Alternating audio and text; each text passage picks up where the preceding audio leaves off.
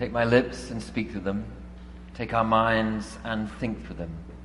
And take our hearts and set them on fire with love for you. Amen.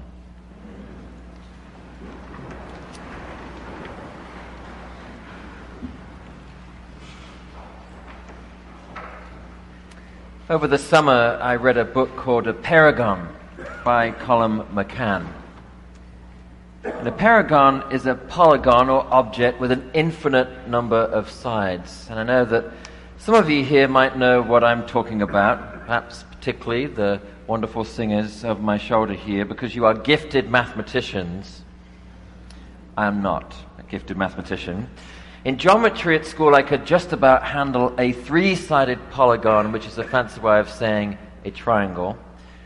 I could just about graduate to a square, maybe a pentagon. I had something of a soft spot for trapezoids, or as we like to say on the other side of the pond, trapeziums, not to be confused with that high altitude swing performers use at the circus. Trying to imagine an apeirogon makes my head sore. How can something be infinitely sided? Colum McCann uses the idea of an apeirogon as a way into his beautiful portrait of loss and hope in Israel and Palestine, where seemingly nothing is simple, nothing easy. All of it a constellation of humanity of never ending sides and perspectives of hurts and longings and history. I read the book while we were in Israel this summer. It's a story based on lived events that sets in miniature the decades of struggle people have lived with in that part of the world, told through the eyes of two fathers, Bassam Aramin and Rami Elhanan, a Palestinian and an Israeli who each suffer the heart wrenching loss of the death of their daughters, Abir and Smadar.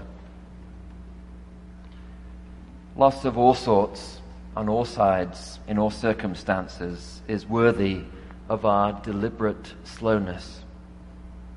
We need to slow down to take it in. It takes time to listen to the nuances of sorrow. It takes prayer. And it takes the intention needed to see other human lives in their proper context as beings who are the beloved children of an infinitely loving God. Apeirogon offers us a window into that kind of grief, and it offers a window into the infinitely dimensioned nature of grace as it traces the lives of Rami and Bassam as they vacillate from rage and despair and hollowness, to the conviction that the greatest weapon that exists against the powers of destruction and death is not further violence, but peace. Following the death of their daughters, Bassam and Rami co founded an organization called the Parents Circle, which now, nearly 20 years later, consists of hundreds of Palestinians and Israelis who have also lost close relatives to violence, seeking to turn their pain into a grassroots movement for peace. They listen to one another's stories and begin, life by life, to change the narrative about Israelis and Palestinians that each has carried with them. Conversation leads to understanding. Understanding leads to relationship. And relationship is the foundation stone of peace. To use the imagery of Matthew's gospel for Bassam and Rami and those who have joined them, the oil they have used to fill their lamps, should the Lord of life come, is the oil of deep listening and a lifelong commitment to reconciliation. As the children of our parish sang at communion at the nine o'clock service, they have filled their lamps to be the hands, be the song, be the heart of peace. They have chosen to be among those whose ongoing movement toward one another makes them ready such that when the God of peace comes, they might go with him. I have struggled these past few weeks with what has been happening in Israel. I've struggled with feelings of despair and anger. In a way, I've struggled to watch history repeat itself with such grim precision and cruelty. I've struggled to understand how people can do the things they do. Part of what has helped me through that struggle has not only been to remember the witness of Rami and Bassam, but also the privilege my own family had this summer of meeting other such people who persist in their work behind the news stories we see every day. Like Violette Mubarak, who is the general director of the Princess Basma Center located on the Mount of Olives in Jerusalem. It is the only rehabilitation center and inclusive school for children with disabilities in the whole of East Jerusalem, the entire West Bank, and soon in Gaza. Mothers and their children, for it is mostly the women who bring them, will travel sometimes for a day or more to get there. And in the face of incredible challenges today, the Princess Basma Center is still reaching families in need, simply refusing to give up on extending healing in the midst of all of the heartbreak and loss. When we met Violette, I was taken by how thoroughly she believes in the capacity of the women who endure so much hardship on behalf of their children. It was a kind of stubbornness, a refusal to give in to the narrative that there can be no hope for such children or their families or their communities who live with their own apeirogon of strife and hardship. Instead, Violette had chosen to hold on to hope, and seemingly nothing was going to loosen that grip. We also met Daniela Seltzer, who a few years ago formed the Jerusalem Food Rescuers, seeking not only to address food scarcity and insecurity in Jerusalem, no matter the religious or ethnic background of the person hungry, but also to build bridges between Palestinians and Israelis in coming around the table to prepare food, package it, and eat together. We joined them around that table as we heard the story of the slow recognition that it could be possible to forge life giving practices and relationships underneath the headlines of a land riven by conflict and division.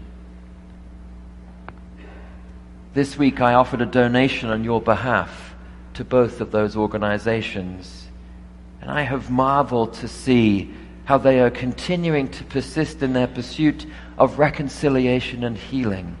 How even in the midst of such horror and death, they are holding on to hope. To hold on to hope is not to be Pollyanna about the world. It is not to deny the depth of loss and pain.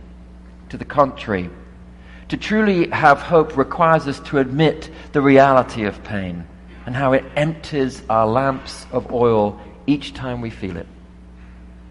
Yet in that recognition of how suffering truly depletes us, we also have to choose either to sit with all that wounds us all at once, or to bind up our wounds one at a time with the balm that hope provides.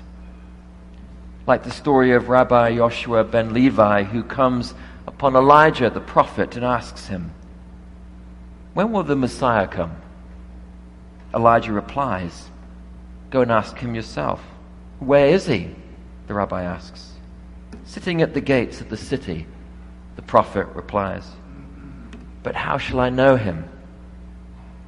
And then Elijah explains how the rabbi, or any of us, might come to recognize the presence of the Holy One in our midst. He is sitting among the poor, covered with wounds. The others unbind all their wounds at the same time and then bind them up again.